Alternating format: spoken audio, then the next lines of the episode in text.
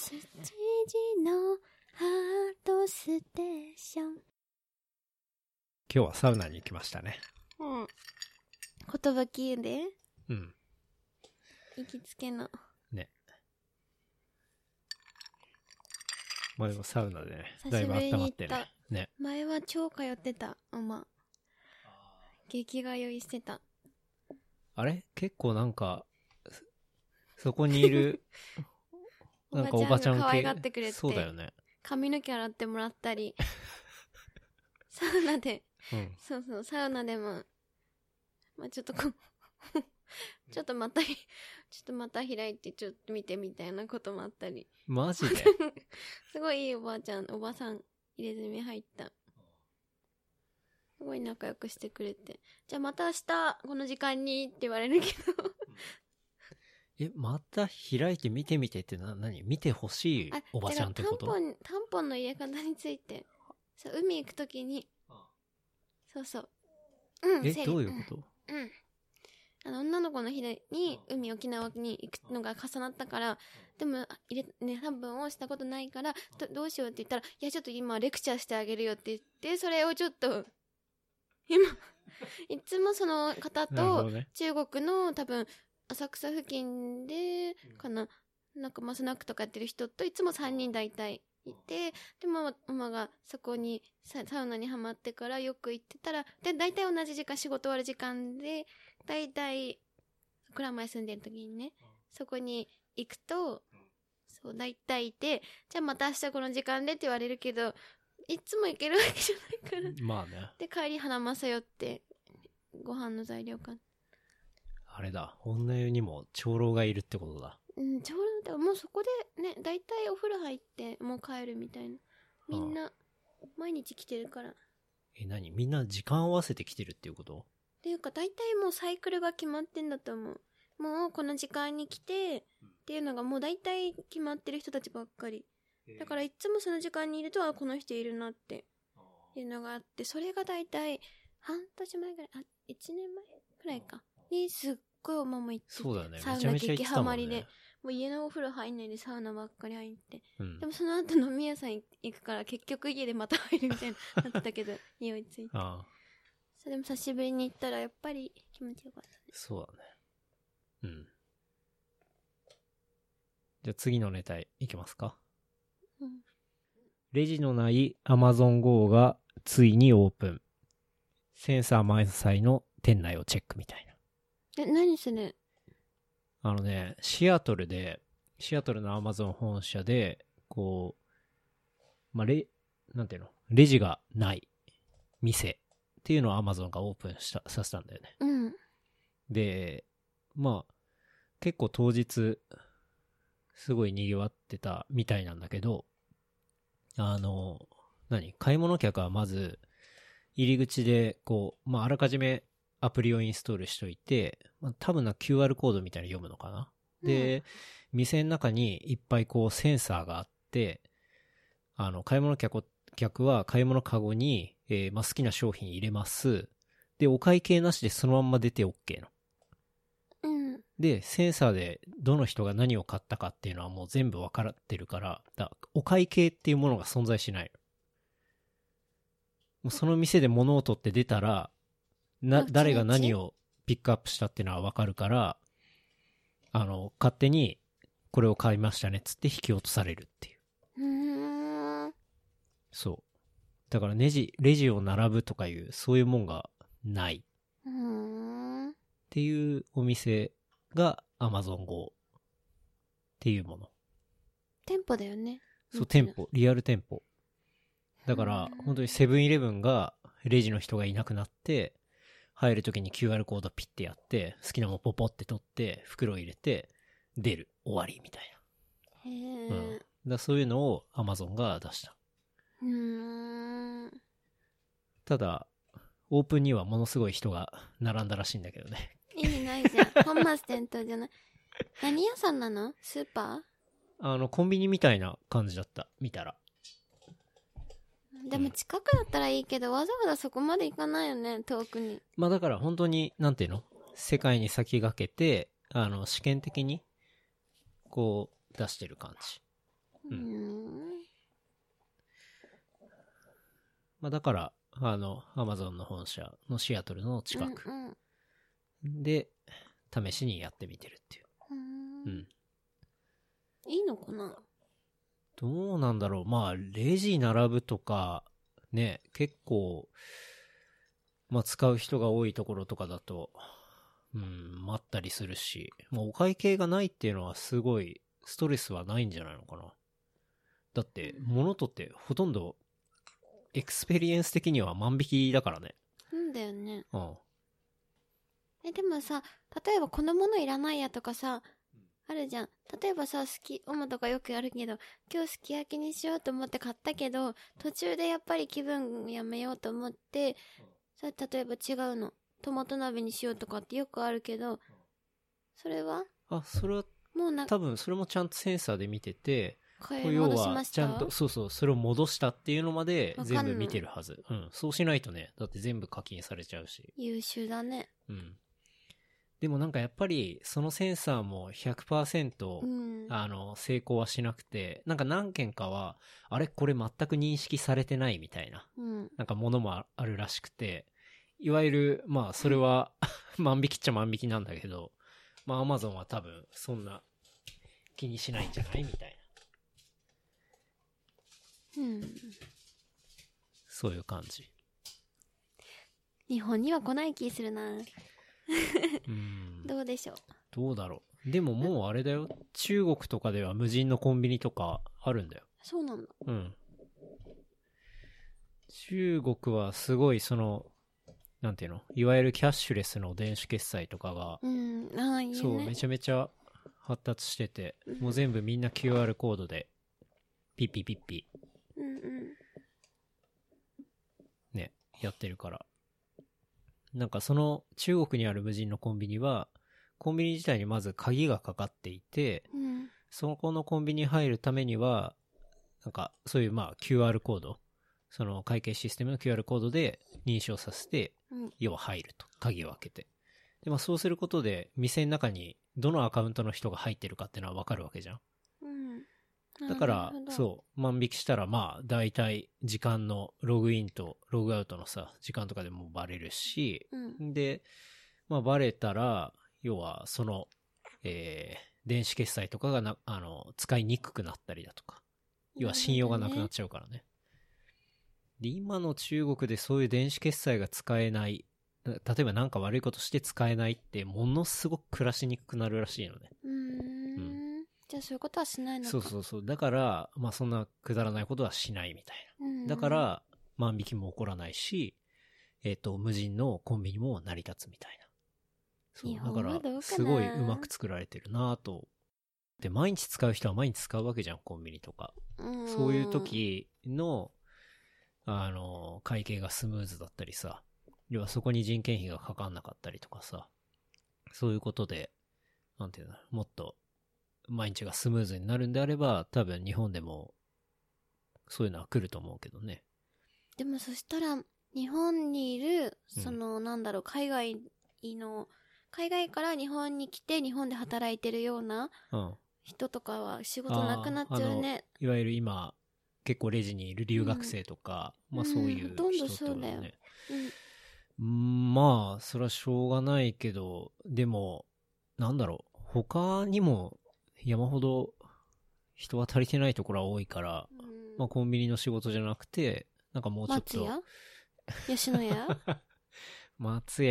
家もまあそのうちオートになると思うけどね。うん。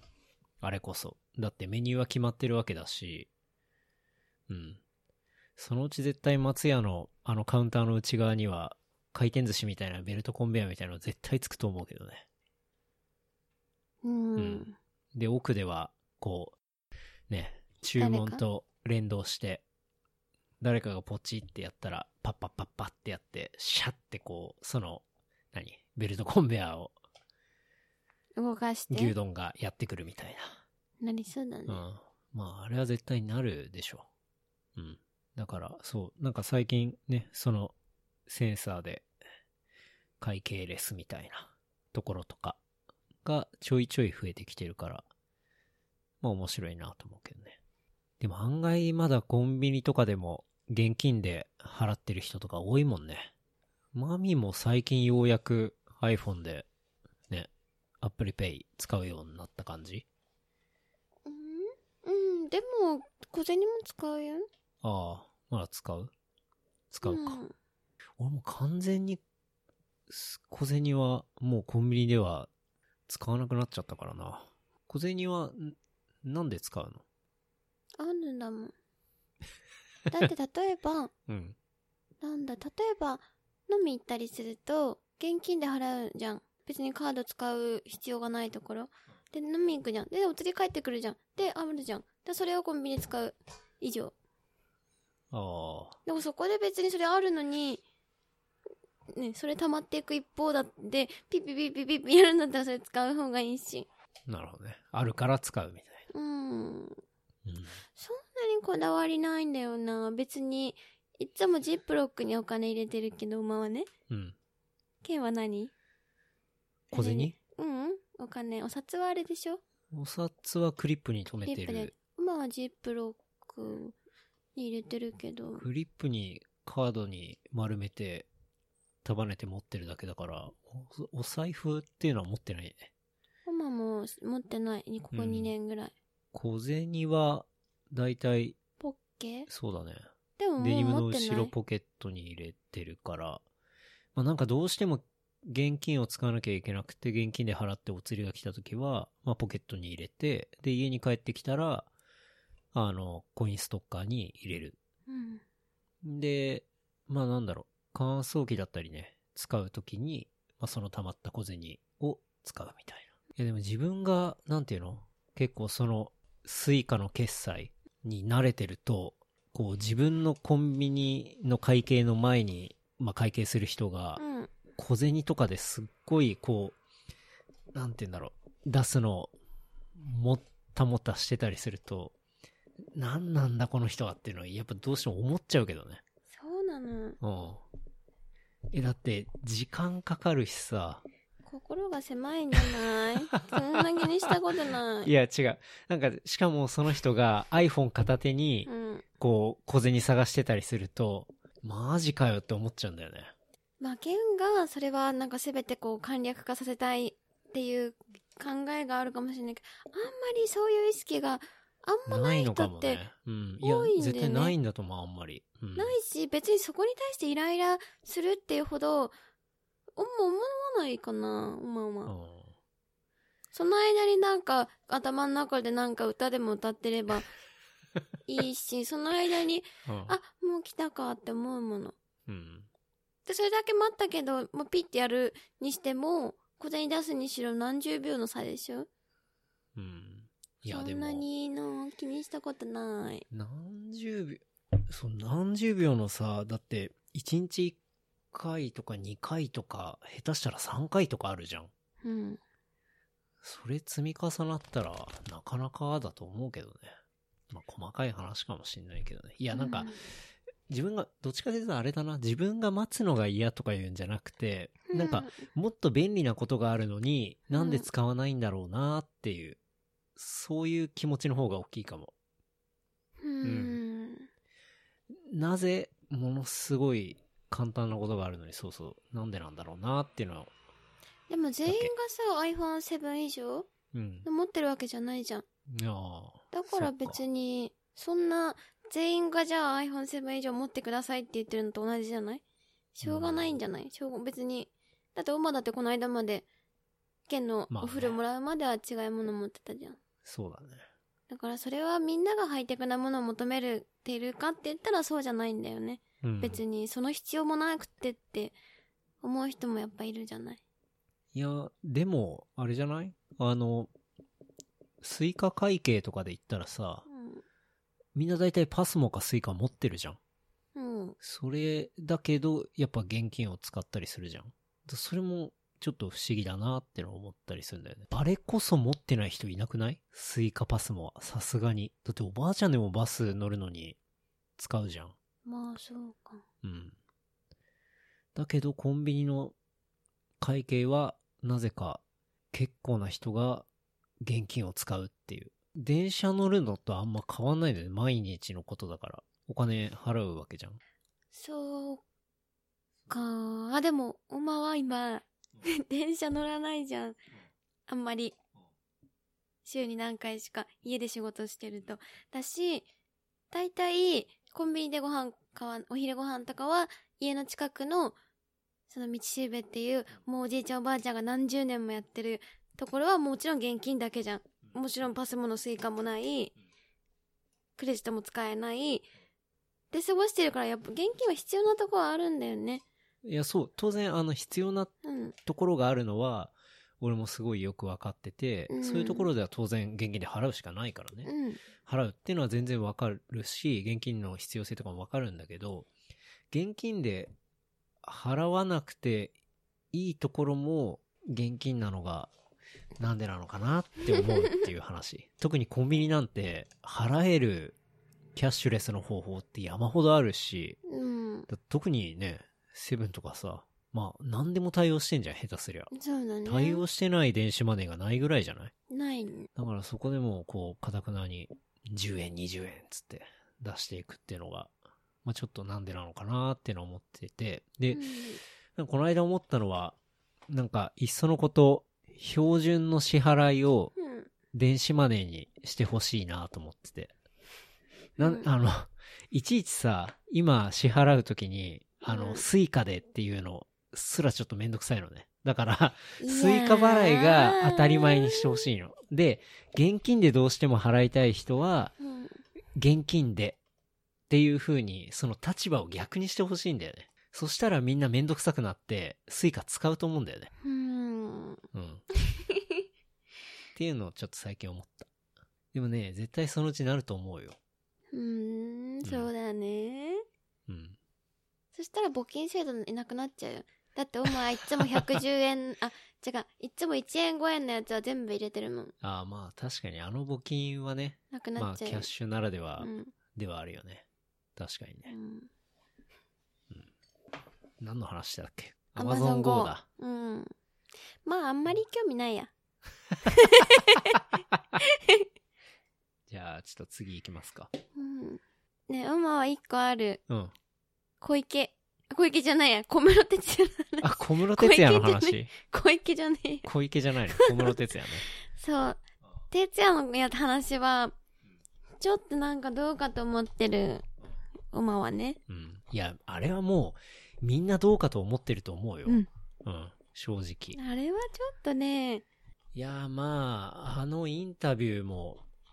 会見はもうね、ずっと全部何回も見たけど、やっぱりなんか全体的にわかんない、すごい報道の人とかそういうなんか詳しいこと、まあ、県とかは詳しいと思う。そういうなんかなんていうんだろう。だって書き起こしのやつ見ただけだもん。あ、本当？その書き起こしの文も、その会見も全部見たけど、なんていうか全然会話のキャッチボールになってないんだよね。その記者の質問に対しての、質問がまずもう小室さんが話したことをまた聞くしみたいな、なんでなのかなって思ったりして、会見に限らず、まあいつもそうなのか、いつもそうだったりはするけどね。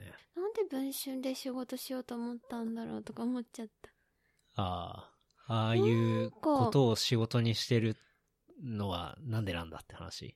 そんなに他人のことが好きなのかなって思うんだよね。まあどうでもいいんだけどさ、まあ、他人のことが好きっていうか、まあ、結局はその発行部数だったりだとか、まあそのネタっていうのが、まあ、ウェブサイトに載って、まあ、PV を稼いで、でそれで広告収入を得られてっていうところだから、だからもうそもそもそういうモデルでやってる以上、ああいう世の中的に正しいかどうかは置いておいて、人の注目をもうどんなにひどい内容でも人の注目を集めるようなネタを世の中に出していくっていう会社とかシステムっていうことだよね。とにかく話題になって PV が稼げれば OK みたいな。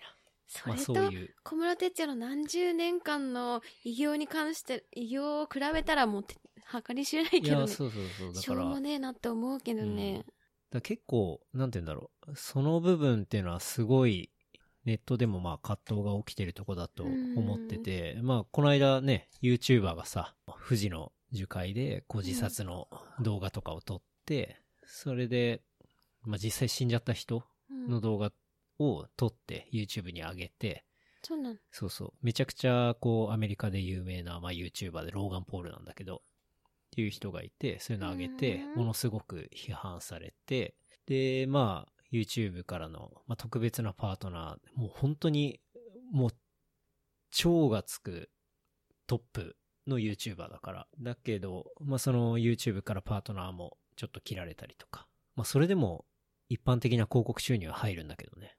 でもなんでそういう人がそういうひどいことをやるようになっちゃうかっていうと、やっぱ見られれば見られるほど当然収入が入るからなんだよね。それが別にいいことでも悪いことでもとにかく注目を浴びて、再生回数だったり閲覧数だったりっていうのを稼げばそれイコール金になるみたいなっていう、そのモデルっていうのが小室哲哉のあれだったりだとか、そういうローガン・ポールの炎上だったりだとかっていうのを生んでる気がするね。で、それってもうそのモデルが変わらない限り変わりようがないよね。だから話題にあげないっていうのが一番の対策ってことだよね。そうそうそう。でも絶対無理なんだよ、それって。無理だよね。うん。みんなが注目してたりとか、やっぱどうしてもゲスなものだったりだとか、そういうのって注目を集めるからさ。うん。それはもう昔からそうだし、そうだね、別に今に始まったことじゃないからね。たけしさんのさ、講談社襲撃あったじゃない？集英社。集英社？じゃない。あ、講談社だよ。あ、フライデーでしょ。フライデー。何回も起きればいいのに。いやでもあれそうね。ちょっと話がずれたけどね。そういうふうに本当に出版社に怒れる小村さんなんかもう完全になんていうの、ぽっきり折れちゃってる感じがしたからさ。まあたけしの時はたけしもすごいね、ノリノリで若い時だったし。うん、ああいう風なアクションを起こせる人っていうのはやっぱり一握りだと思うし、うん、結局やられ損っていうか、だからまあこのポッドキャストを始めたのも結構そういうとこにもつながってて、うん、要は YouTube だったり、まあブログだったり、まあニュース記事だったりって結局こう PV だったり、そういう注目を集めるところにまあ依存してるんだよね。そうしないと広告が入らないっていう。うん、でもなんていうの、結構聞いてるポッドキャストとかって、まあ、好きなことを言うためにあえてスポンサーを設けてませんとか、広告は入れてませんで、ただ面白いと思ってサポートしたいと思った人がサポートできるような、うん、こうシステム作りっていうのをうまくしていて、そうだから俺がすごい好きな番組とかはこうサポータープログラムみたいなのを設けていて、月額、まあ、何ドルか。で、サブスクリプションだよね。ネットフリックスみたいな感じで。月額いくら払ったら、そのサポーター限定で、本編とは別に、スペシャルエピソードを配信するとか。あとは、編集前のものを、こう、サポーターだけが聞けるみたいな。ライブでやった後に、すぐ聞ける。でも、一般のユーザーは結構後に聞くみたいな。なんかそういう、こうプログラムを設けてたりして、うん、なんかそっちの方がいろいろ発信していく上では健全かなっていうのをこう最近やっぱすごい思って、まあちょっとやりたいなみたいな。うん、でまあ今それに付き合わされた思い、そう巻き込んでんだけどね。なんか一連の話ね、うん、を聞くと誰も得してないじゃん。そうなんだよね。だってまず小室さんは引退するイコール、うん、まあ最後の頼みの綱としてやってた音楽も切れる、うん、まあ要は、まあ、妻の介護をしながらこれから生きていきますってところ、まあ自分の収入のことももちろん気にしだし、これからどうやってまあ生活のなんて言うんだろう、生活のなんか水準ももちろん下がるしってことももちろん言ってたし、でもちろん好きなこともやめます、うん、で小室さん自身も多分結構辛い決断。いやそりゃそうだと思う。幸せなことなんて何もやめって分かんない。うん、仕事辞めたかったって言うんだったらいいけど、そういう感じじゃなかったじゃん。まあそういう感じじゃない。だから会社員やってるわけじゃないしさ、うん、自分でやってることだしね。手掛けてたこともいっぱいあるって言ってたよね。うん。私、恵子さんは恵子さんで、ね。そうだからね、今病気だったりするし、うん、だからまあ本当誰得だよね。うん、誰も得しない。まあ、結局他人のことにそんなにあやかってる自体がおかしいんだけどね、うん、ただ結局本人の問題だしね。じゃあそんなに言えるほどあなたはね正当な人生歩んでるんですかって話だよね、うん、そもそもそうね。まああの後結構 Spotify とかでもね、あの小室哲哉のこう、うん、プレイリストとかね20回聞いたすぐ出てきてね、なんかやっぱ聞いてると懐かしいし、ね、まあやっぱりね、すごいいい曲多いしね。多い。うん。ウォーウォーウォーウォーウォーってないんでしょ。そうだね。まあそれでいくとハマちゃんもね、いろいろ大変だったね。黒人のやつ？そうね。そう、あれはなんでそんな叩かれてんのかわかんないんだよね。でさ、うん、理由はもちろんなんか差別的なことがあって悪かったのかもしれないけど、うん、っていう話をさ、うん、してて、で、ケンが見せてくれたじゃん、動画。なんだっけ？ワールドダウンタウン。そう。それがさ、オマは見たことなくてさ、うん、週末だっけ？なんか土日とかにゆっくり家してるときに、うんうん、ね、うん、なんだっけ？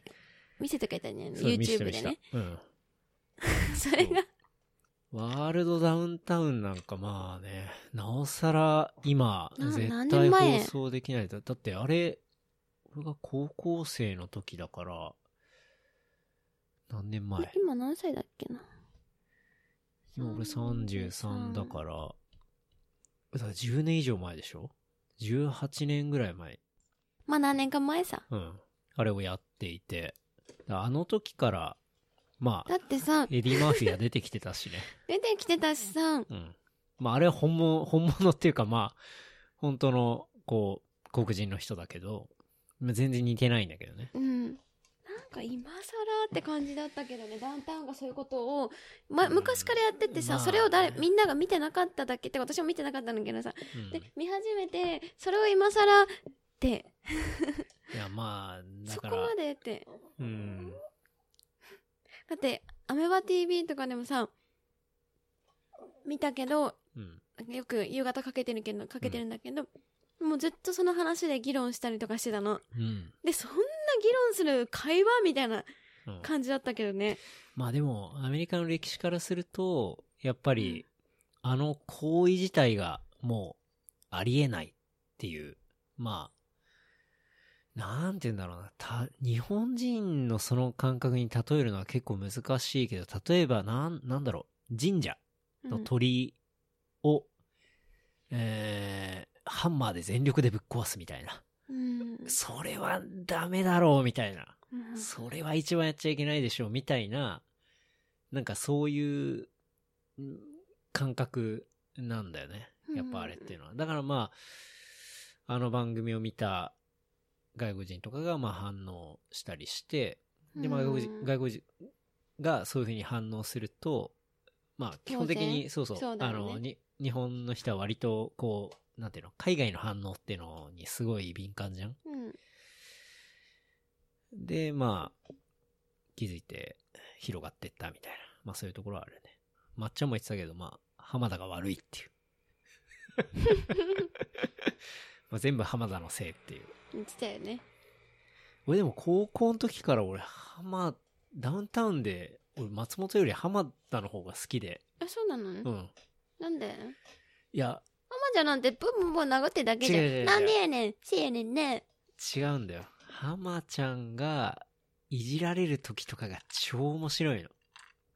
でもまあ面白いけど。本来のツッコミじゃない時の、うん、みんなにいじられてる時が。うん。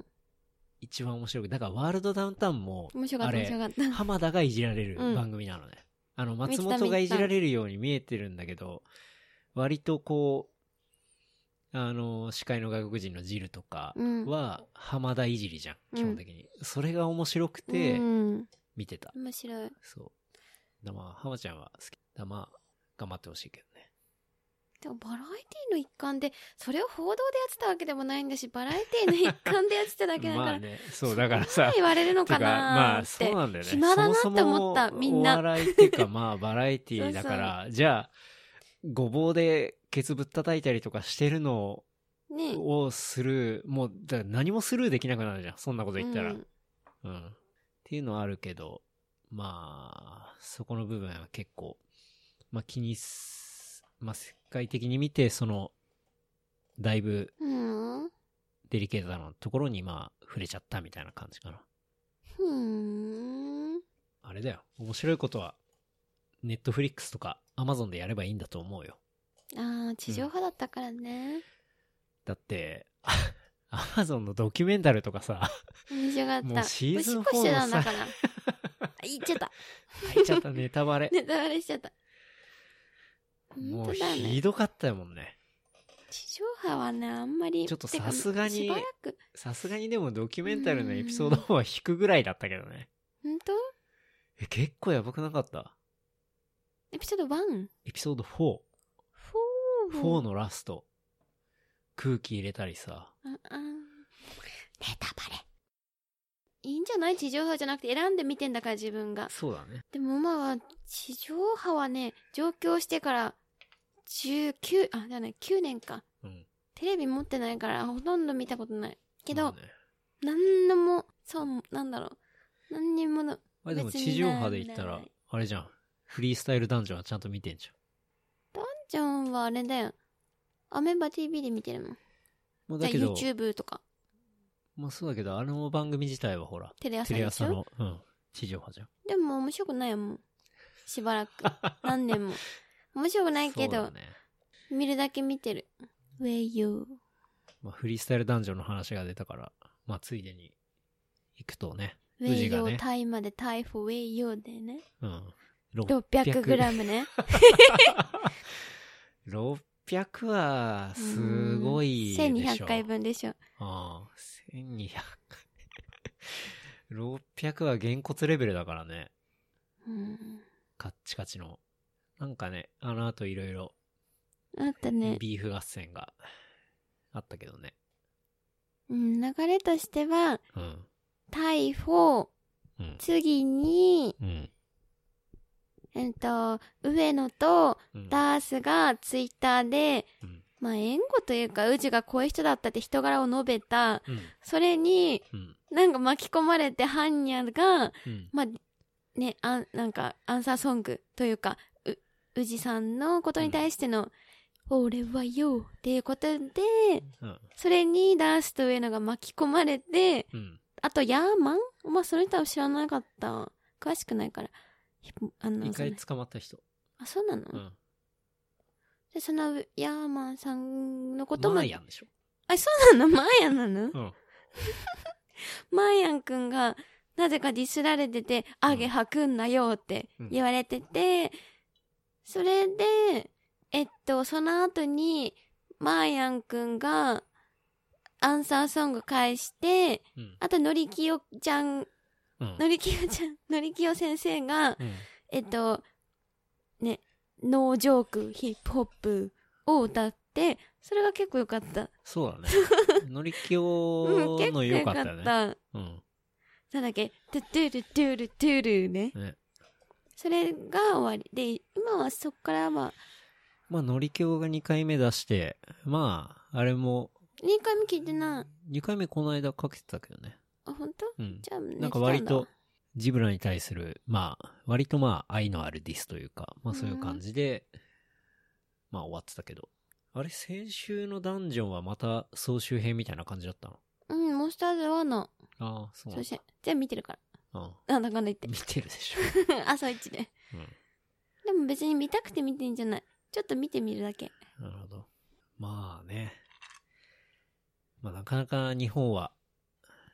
そういうのは厳しいからね。うん。まあでもテレビであれだけ出ててそこまで行くってのはまあ確かに見つかったらそうなることは分かってるから、なあ別にあえて日本でやんなくていいんじゃないっていう気はするけどね。別にだってどっか行ってね、大丈夫な国もあるわけじゃんだって山ほど。うん、でも宇治くんはなんかなんだかね、わかんないじゃん誰にも。宇治くんがなんかはめられたのかもしれないし、宇治さんが知ってた一人でしてたわけはないと思うけど、倍にやってたのかもしれないけど、うん、でもそんなだってお金そもそも困んない人じゃん、うん、すごいお金持ってる人だからでその別に頼れば親にもらえるような人だったじゃん。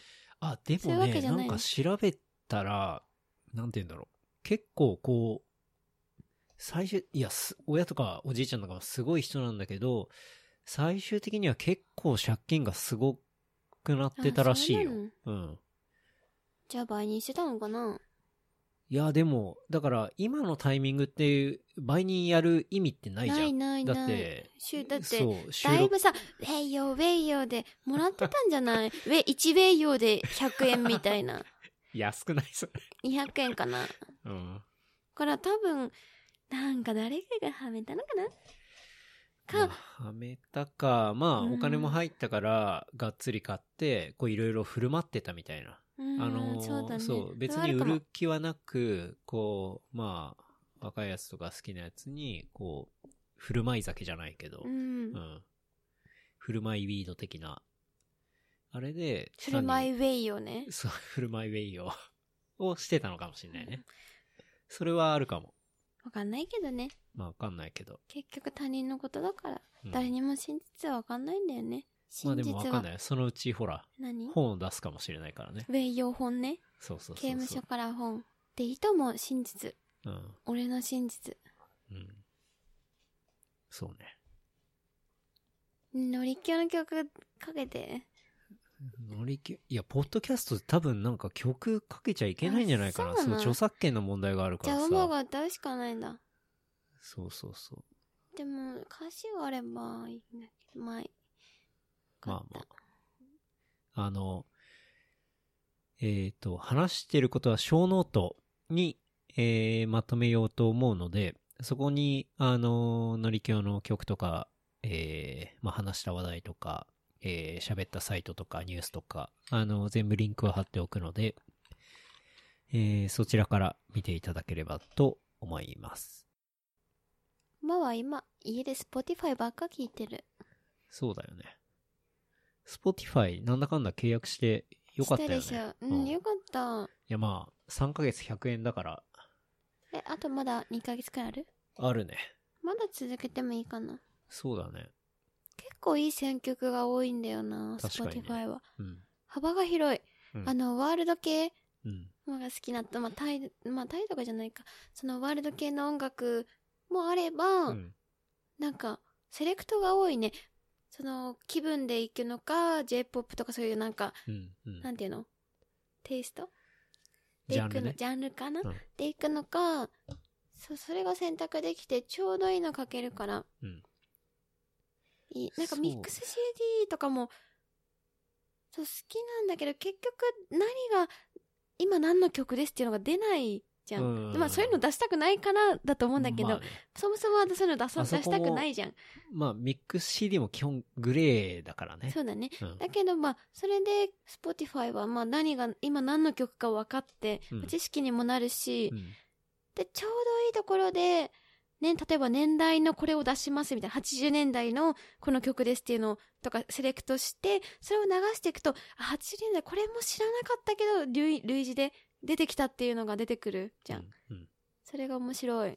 Spotify はまあ本当にプレイリストがいいっていうか豊富だし iTunes とか使わなくなったね。そうだね、俺も iTunes っていうか Apple Music か元々 Apple か Apple Music は、うんまあ、毎月今も980円払ってるけど。そうなの？ほぼ開かないね、最近。解約したら？解約、そうだね。だってさ、電車で移動で音楽聴かないんですよ。音楽、そうだね、あんま聴かないね。本読んだり、なんか。本読んだり、大体、ポッドキャスト聴いたりしてるから。そうだね、音楽聴くのはもう最近、Spotify か、あとあれかな、YouTube のライブ配信の。うん。あれいいよね。うん。なんかローファイヒップホップみたいなののチャンネルが結構いろいろあって、だいたいあの絵が80年代アニメの絵みたいな感じなんだよね。うん、あれはいい。そうだね。あんま覚えてないけど何かかったとか。そうそうそう。何かかったかっていうのは分かんないぐらい。あれは本当に聞き流し。そうそうそう、本当に。うん、お香みたいな感じだね。香りみたいな感じ、ね、うん。ご飯作ったりとか仕事しながらの。でも Spotify はいいなぁ。まあ Spotify はこの100円期間が終わってもまあ続けるかね。いくらなの？確か980円とかじゃない？よろしく。うん。いいね。いやまあでもアップルはひょっとしたらやめちゃうかもしれないな。聞かないから。聞かないっていうか最近本当に立ち上げないあのアプリを。まあまあ。あとあれかな YouTube でよく見てるって言ったら。ん？ライブストリーム。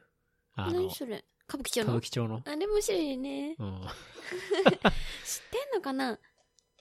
どうだろう。なんか歌舞伎町のホストクラブとか、まあちょっとホテルとか、うん、スナックとかじゃないかな、うん。夜のお店の付近にカメラがどっかについてて、そう、それを要はライブストリーミングで配信されてるあの YouTube のチャンネルがあって、誰撮ってんだろう。それはもうだから24時間ずっとその歌舞伎町のその一部分っていうのをストリーミングしているこうやつがあって、うん、それを見るのが結構面白い。面白いね。特に結構深夜になってくるとこう店から出てくる人がなかなかの千鳥足だったりだとか。まあ、割とこう明らかに訳あり系のなんか男女がこう歩いてたりとか、うん、ホテル探ししたりとかねしてたから面白いからね。なんかそう歌舞伎町のまあある交差点を、うん、まあ結構広角で多分あれ GoPro かなんかだと思うんだけど、うん、それでずっと映している映像がね、うん、うん、面白いね。面白い。あれはなんとも言えない面白さがあるよね。うん結構、YouTube の中には、その、ライブ配信の、うん、カメラのチャンネルがあって、まあ、渋谷の交差点もあるし、浅草の雷も、うん、あとは浜松町、うん、六本木もある。秋葉原はないか。秋葉原はないね。で、その歌舞伎町があって、結構探すといっぱい出てきて、うん、こう、なんて言うんだろう、何気なく見てるのは、すごい面白い。面白い。うん。なんかね、この間雪の日のその歌舞伎町のね、ライブストリームとか、こう、すごい黒服みたいな人がね、雪だるま作ってそう。サボって。てっきり、ちりとりみたいなやつですげえ雪かき頑張ってるかなと思ったら、うん、よく見たら雪だるま作ってたね。写メ撮ってたね。うん。そういうのを遠くから見てるっていうね。うん、絶対あそこ見られてるの知らないよね。あんなとこに多分カメラあるのも知らないと思うよ。なんかまずい映像、坂口安里がとかあるかもよね。確かにね、うん。撮られてまずい人もいると思うけどね。いやー、あれは違法ではないんだ。いや、俺それがわかんないんだよね。俺多分厳密に言ったらダメだと思うけどね。ダメだよね。うん。だって許可なく誰かを映してるじゃん。そうだね。アウトだと思うけどね。うん。うん、まあなんでもグレーゾーンのものの方が面白いからね。うん。岡尾さんありますか？最近はまあ DJI が新しいドローン出すとか。絵はドローン向いてないからやめなよ。壊しちゃうんだから。そうなんだよね。下手。うん。本当に下手くそだからね。うん、でしかも練習しないでさ、いいものをさ買うじゃん。その前にやっぱり練習しないと無駄だから。うん、この間も4万パーだったじゃん。そうだね。だから練習してからいい、うん、そう機能も大事だけど腕もないと伴わないんだから。いや特に本当にドローンはそうだと思ったね。うん。もうだって買ったしほぼ初日にぶっ壊したもんね。本当だよ。で、はーんって怒るじゃん。こっちだってじゃんどうしようもないね。とばっちり食らうんだもの。いやーあれはね練習してからちょっと楽しかったね。うん、いやもうそれから俺はドローンは買っちゃいけないんだと思って買ってないからね。うん。うん。でも小川さんからもらったのを飛ばして、いやいや、あれはだって自分で買ってないじゃん買ってないよね、うん、買ってなくてもらったっていう。だからドローンはもう買うのやめよう、上手くなってから。でもしかもさ、その小川くんからもらったドローンもこう、まあ調子乗ってベランダとかで飛ばしちゃうんだよね、うんうん、でベランダに飛ばしたら風吹いてきたでしょ風吹いてきて、なんかどっか向かいの人の屋上に行っちゃって、もう終了ですよ。だからいやでも不向きがあるよ、ね、人間なんて、うん、向き不向き。俺本当に車運転するのも苦手だし、下手だよね、ドローン操縦するのも下手だし、なんか俺多分ね、本当に何かを操縦するみたいなのがね無理なんじゃない、うん、すごい苦手なんだと思う。よかったね、宇宙飛行士にならなくて。え？宇宙飛行士に目指さなくてよかったね。そうだね、誰かに宇宙は連れてってほしいけどね。うん。いや、もう無理だよ。目悪いもん。そう。でも、ドローンのニュースとかはちゃんと見てんだよ。あ、こんな新しいの出たんだ、つって、うん。誰か買わないかな、つって。小川さん買える？そうだね。小川くん。子供生まれるしね。子供を空撮してね。うん。でも、そもそもじゃあ、ビデオカメラが必要なくなるね。だって、ドローンの方がうまく映るんじゃない？いやでも地上で動画を撮るんであれば、まあ普通のビデオカメラの方が当然いいからね、うん、まあでもいろんな自然なところとか行ったらね。でも運動会とかね、ドローンも一緒にさ、用意どんで走りそうにならない？え運動会将来的に100% ドローンの方が早いけどね。確かに運動会では空撮はできないだろうしね、危ないから。なんで？絶対許可は下りない。目入っちゃう。まあ、そんな話があったりだとか、 iPhone X が2018年夏には生産終了するらしいみたいな。え、iPhone X 持ってる人いる？はい。あ、いる？私です。なんで？ダメだった？やっぱ顔認証うんこでしょ思ったでしょ。いや、顔認証は悪くないよ。何が悪いじゃん。いや、俺的には悪いとこ要素って別にないんだけどね。だって顔認証だ、いいこと？いや、顔認証は楽だけどね。じゃあなんで生産終了するの？いやー、なんだろうね。あんま良くないんじゃない？評判。ね、まあ個人的には結構気に入ってたから。残念。ガビーン。まあでも基本的な形はそんな変わんないでいくのかな。まあどうせ。新しいの出たらまあ買うけどね。ですよね、うん、買わなきゃいけないのでこれは、うん、まあいいんじゃない、生産終了しようがしまいが、うん、最近読んだ本。最近はナイキの本読んだ。今お金 2.0 途中。そうだね。でもちょっと今まだ途中だけ。ナイキの本は面白かった。収録、うん、面白かったな、うん、見てない？まだ読んでない。面白かったっていうのは、うん、そう、もともと昔スニーカー屋さんで働いてた時も、まああったのもあるから、スニーカー自体は今はいいの履いてないけど別にそんなに興味も薄れてるから、うん、でもそもそもまあ歴史の確認みたいな感覚で、うん、読んだら結構その創設者の人の、うん、なんだろう、もう結構もう恥ずかしめもなくみたいな、もうこういうことがあったっていうのを綺麗に語る美学とかではなくて、うん、もう洗いざらいみたいな感じが面白かった。なるほどね。そう、良きも悪きも、うん、そう、鬼塚がファックみたいな感じのも出るしっていうのがもう面白い、うん、面白いし、まあもう今更だから言うけどみたいなスタンスが面白かった。なるほどね、うん、別に今更なんて言われようがぐらいの、うん、ね、もう70とか80ぐらいだよね。わかんないけど。あ、そんな。違う？わかんない、うん。とかだからかもしれないけど、うん、それが今出したからよかったかな。なるほど、ね。多分ね。私歴史を追って見ていくのとはまた、なんか歴史したらこれが、あ、コルテツが出ました、何が出ましたとかじゃなくて、うん、単なる年表じゃなくて、その背景にある、背景にあるもの、なんていうの？日本とのまた関係性もね、うん、貿易の関係性もわかりやすく出てきてたし、うんうん、うん、いい本だったな。まあ途中飽きたりもしてたけどそういう時は Spotify 聞いて、うん、飛ばしながら。収録クは実際すごいね。去年も、まあ、今年もまだまだ全然売れてるこう本だしね。うん。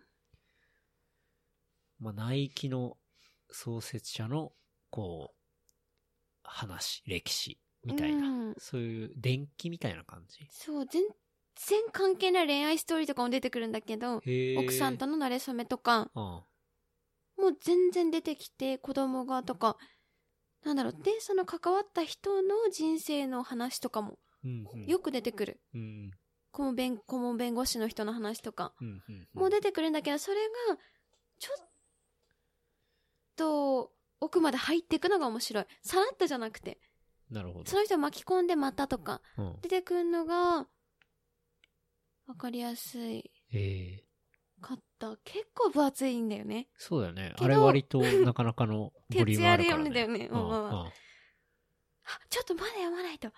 ちょっとやべ、はははとかってよだれ垂れて読んでたけど、うん、面白い。まあ有田さんと読まなかった。有田さんあんま好きじゃないから。有田さん、あれが人の後で読まなかった。ナイキが好きだから読んだけどね。うん、でも面白かった。うん、おすすめかな。最後はちょっとあんま面白くなくて発しちゃったけど、うん、途中が面白い。最後って何年代ぐらいまでいくの？もう本当に去年とか今の話とか、今っていうか今何してるとか、そういう話。なるほどね。かな。80年代あたりが面白そうだね。どう？いや、80年前の方が濃かった。前の方が面白いんだ。エアマックスとかの話はあんま出てない。エアマックス狩りとかは出てない、もちろん。エアマックスのちょっとエアマックス狩りは出ないでしょ。出ないけど、エアマックスの話はそんなに出てなかったはず。あ、そうなんだ。意外。ねしたのかな、わかんない。そのもっと前、なんかでも、まあ、基本はその鬼塚との関係性、うん、が多かったけど、うん、そうそう、なんかでもそうだね。その認識がちょっと違ったところがあったから、まあ、そのなんか年表とかさ、歴史で勉強し、うんうん、なんか勉強？スニーカー別に勉強するものじゃないと思うけど、いやでも、まあ、見ていくとさ、大体そうなのかなと思ってたけど、まあちょっと違ったとかはあったから、うん、ちょっと知識としては面白かった。なるほどね。そうだね。かなぁ。お金 2.0 は、ね、県がおすすめというか、まあ、知識として入れとけばぐらいで。まあ、そうだね。なんか、ちょっと教養として、だけどあとは、まあ、若干の未来予測として、ね、まあ、楽しめるみたいな。まだ半分。うん。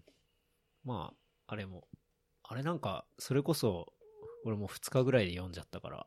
今も1日で半分だけど、うん、ちょっと今。読めちゃう。県は他なんか本読んだ？